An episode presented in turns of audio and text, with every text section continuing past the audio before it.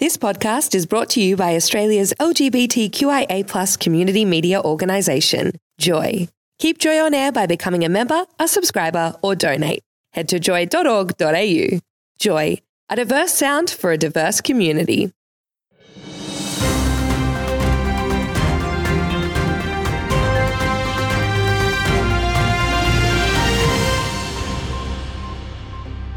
Welcome to The Informer, Australia's most diverse news and current affairs program. I'm your host, Gavin Hite.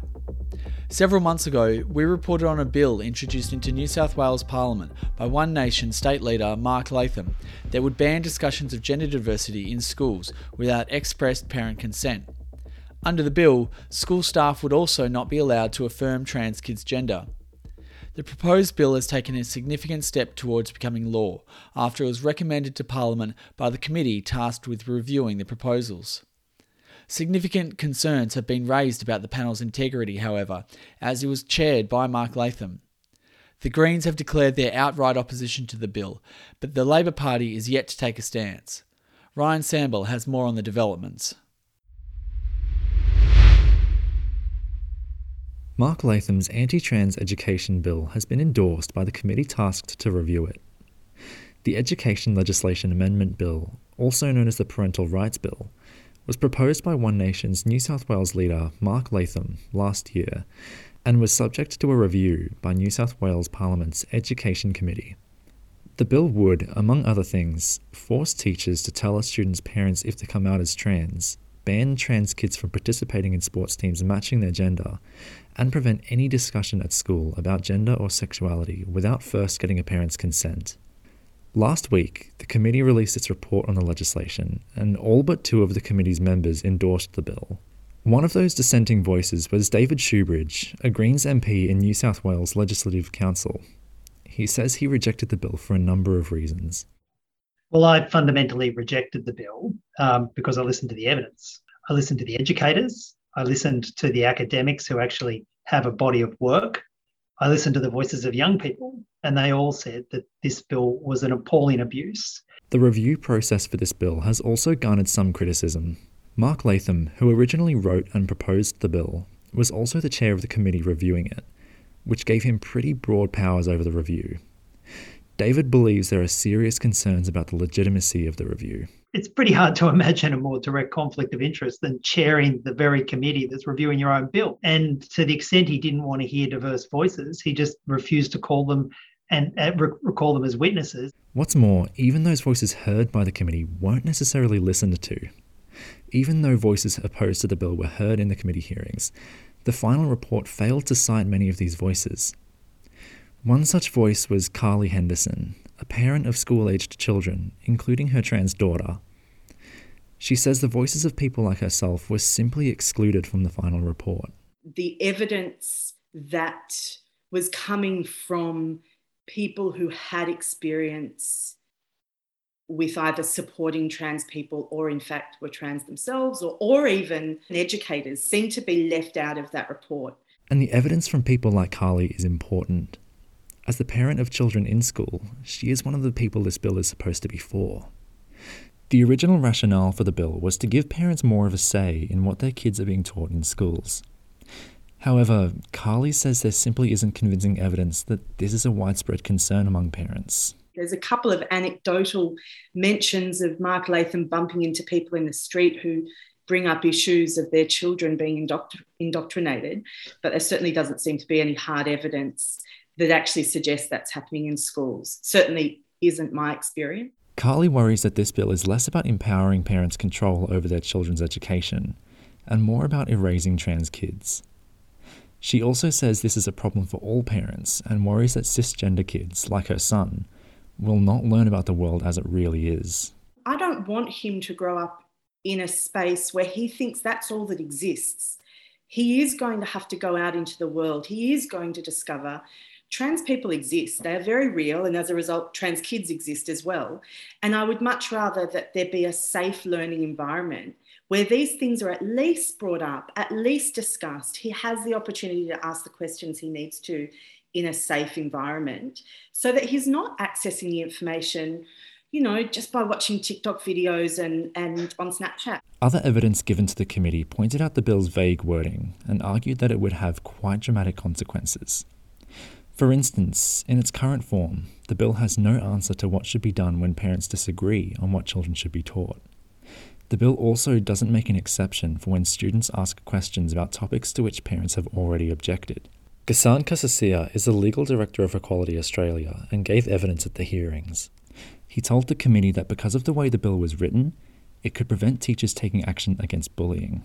And I don't think this was uh, intended by the bill, but because it's so poorly put together, um, that it would allow a parent to object to a teacher about their child receiving an instruction that they don't bully another student because the parent supports views that are homophobic or transphobic or racist even. I mean, it could be anything. Because this bill aims to give parents such broad powers over their children's education, Ghassan says it risks contradicting the basic principles behind education in Australia. In New South Wales, we have a curriculum.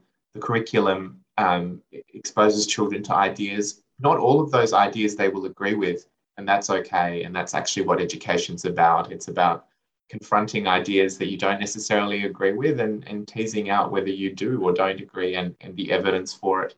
The New South Wales Education Committee heard evidence from dozens of academics, advocates, and representative groups. However, throughout these two days of hearings, only one trans person was heard. Teddy Cook is the Director of Community Health and Wellbeing at ACON and the Vice President of AusPath, and part of the evidence he gave to the committee was about current health outcomes for trans kids. Teddy says that even without this bill, trans kids already face a number of barriers at school, and he points to the most recent Writing Themselves In survey of L G B T Q I A plus youth. Less than a third of trans participants felt that they could safely use the bathroom, and a quarter said that they could safely use the change room, changing rooms in secondary school. Um, less than a half of trans participants reported that L G B T Q people um, had ever been discussed at school.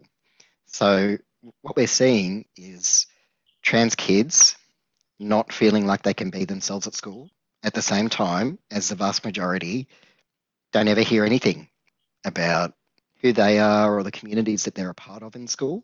Teddy says the proposed bill is a massive problem for trans kids and adults, precisely because it would make all of these problems worse.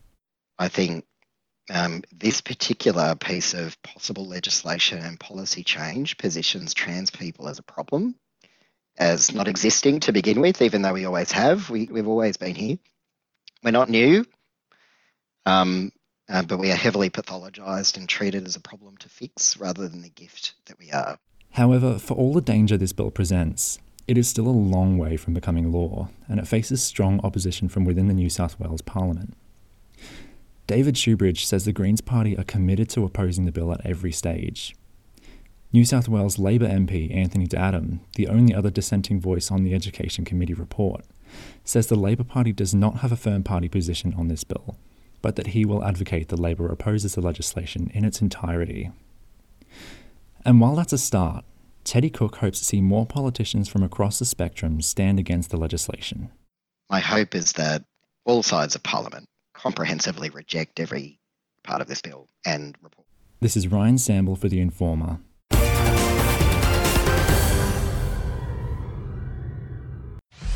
You're listening to The Informer on Joy ninety-four point nine. Missed an episode? Listen back to The Informer podcast at joy.org.au forward slash The Informer or search Joy ninety-four point nine The Informer on your favourite podcast platform. Conversations around the corporatisation of Pride surround most Pride marches and festivities these days, and the recent Manchester Pride was no exception. However, with the march being dropped in preference for smaller ticketed events on the pretext of COVID and the cessation of funding for L G B T support services, community members launched a countermarch to bring attention to these issues. Shannon Cole spoke with the countermarch organisers. It seems like every year when Pride rolls around, a conversation starts about what Pride stands for now and if we've strayed too far from the protests that the march is rooted in. This was an issue that came to a head in Manchester this year, when a counter-protest was organised to raise concerns about how the official Pride March was being conducted. I spoke to John Proctor, organiser with Manchester Pride protest, about what motivated him. You know, obviously I kind of got involved with, with the gay scene and the gay community up here um, and L G B T, L G B T events in Manchester, and obviously Pride's the kind of big one of those.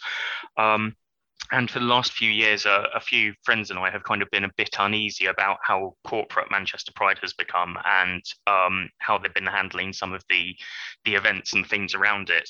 And really this year, that's that's kind of came to a point where I felt I needed to, to do something about it and organise a protest.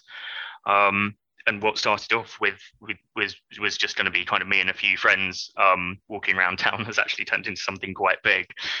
Um, so what's what's kind of led to that specifically is that it kind of started off um, a couple of months ago when um, Manchester Pride announced that they were cancelling the parade, citing COVID regulations, and they were going to do a couple of smaller equality marches, but they, they were still very happy to organise the ticketed for paid paid event, and a few friends and I kind of felt that was was not the right decision. So it was that that was kind of initially started me thinking about getting a protest together. Um, and then subsequently it, it kind of came out that um, Manchester Pride were withdrawing funding from uh, two of the big L G B T charities in Manchester, the L G B T Foundation, who provide a range of services to L G B T people. They provide support, um, safer sex packs, support for trans people, and they, you know, they do direct work supporting people. And also from the George House Trust, who are a charity who support people living with H I V AIDS. Um, and for a lot of us, that's very personal. You know, we You know, I've I've used services of L G B T Foundation. I, I had a friend who was in crisis a few years ago and used the George House Trust. So, you know, this is this is very personal to people. Um, and we we a lot of people felt that it was really the wrong thing for Manchester Pride to be doing to withdraw funding from them. You know, they're a multi-million pound event, and uh, their C E O earns a hundred thousand pounds a year. Um, And to say that you don't have enough money for um, L G B T charities when you've spent one hundred fifty thousand pounds on P R and marketing, um, you know, for a lot of people, I think felt felt you know betrayed by that, quite frankly. So there's been a lot of um, frustration and anger in the community with them, and it's it's really that that's led led up to the protest that happened on Saturday. Um, And, you know, on top of that, there's there's kind of other issues with the village being being gated off. So the village, the gay village is Manchester's kind of main main gay area, um, known as Canal Street and the, the kind of area around it. And at Pride, it's kind of gated off with access. And there's been problems with security guards um, not allowing people through, despite it being a, a kind of public right of way. And, you know, what does what does this tell young people, and what does it say about our, our community when you can't get into the heart of part of the L G B T community over, over Pride without without a wristband? Um, so yeah, it, that those things and and kind of more are really what led to the the protest on Saturday. We also spoke to John from Manchester Pride protest about their concerns regarding the commercialisation of Pride and what issues he sees with that. I think from certainly from Manchester's perspective, there's there's two big issues. There's a very big focus on the festival, and a lot of money goes into making that happen. And as I say, I think it's problematic to invest that much money and to not put it into charity and into the community. And, you know, there's very big corporate sponsors around around this. And I think more questions need to be asked of those corporate sponsors in terms of, you know, what are they delivering for Pride and what are they delivering for the community? Um, you know, one of the sponsors for Manchester Pride is Virgin Atlantic. And in the U K, they're involved with um, deporting refugees. Um, and obviously that includes deporting um, L G B T people who, who haven't had their um, asylum um, applications approved. So, you know, um, That's that's really problematic. What what are they doing? Um, what are they doing supporting Pride when they're one of the people who are who are kicking some of the most vulnerable people in our community out of the country back to where they're going to be harmed or even killed? Um, but also, I think the other problem with um, big companies in Pride is that a lot of people feel that it it pushes them out and it pushes the community out. Um, you know, until until this year, the parade has been led for many years by large companies and big floats. And if people want to walk in the parade, they have to apply for limited wristbands through a limited number of community groups. And, you know, that's that's really wrong. Pride isn't about companies. It's it's about all of us. It's it's about the entire community and the diversity of our community. And if there are going to be companies and if they are going to be there at Pride, they should be there in the supporting role. They should be, you know, at the back of the parades. They should be providing financial support for the community groups so that they can have nice big floats. They shouldn't be the ones leading it, I think. That's that's my personal opinion on that. You know, um, a, a lot of people felt that the, the protest um, on Saturday took Pride back to what they wanted it to be and how they wanted it to feel, that community feeling of, of being together and being supported and, and being there for each other. In response to concerns raised by the community, Mark Fletcher, Chief Executive of Manchester Pride, said, "Like many other charities, we've had to take some tough decisions as we focus on recovery." Manchester City Council said it would work with the L G B T Foundation and Manchester Pride to ensure the continued survival of the Safer Sex Pact scheme. And Paul Wheeler, Chair of Trustees for Manchester Pride, said, "We're keen to find ways to continue supporting the vital work of the L G B T Foundation and George House Trust." In twenty twenty-one, despite being unable to deliver a physical festival in twenty twenty, we still gave both organisations, L G B T Foundation and George House Trust, ten thousand pounds each. That was Shannon Cole with The Informer.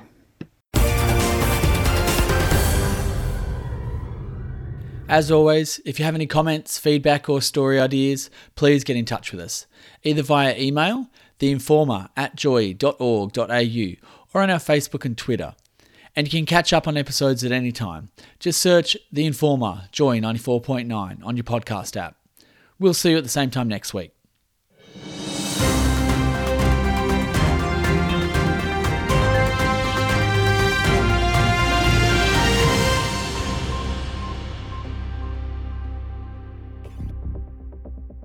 Thanks for listening to another Joy podcast brought to you by Australia's L G B T Q I A plus community media organisation, Joy. Help keep Joy on air. Head to joy dot org dot a u. Joy, a diverse sound for a diverse community.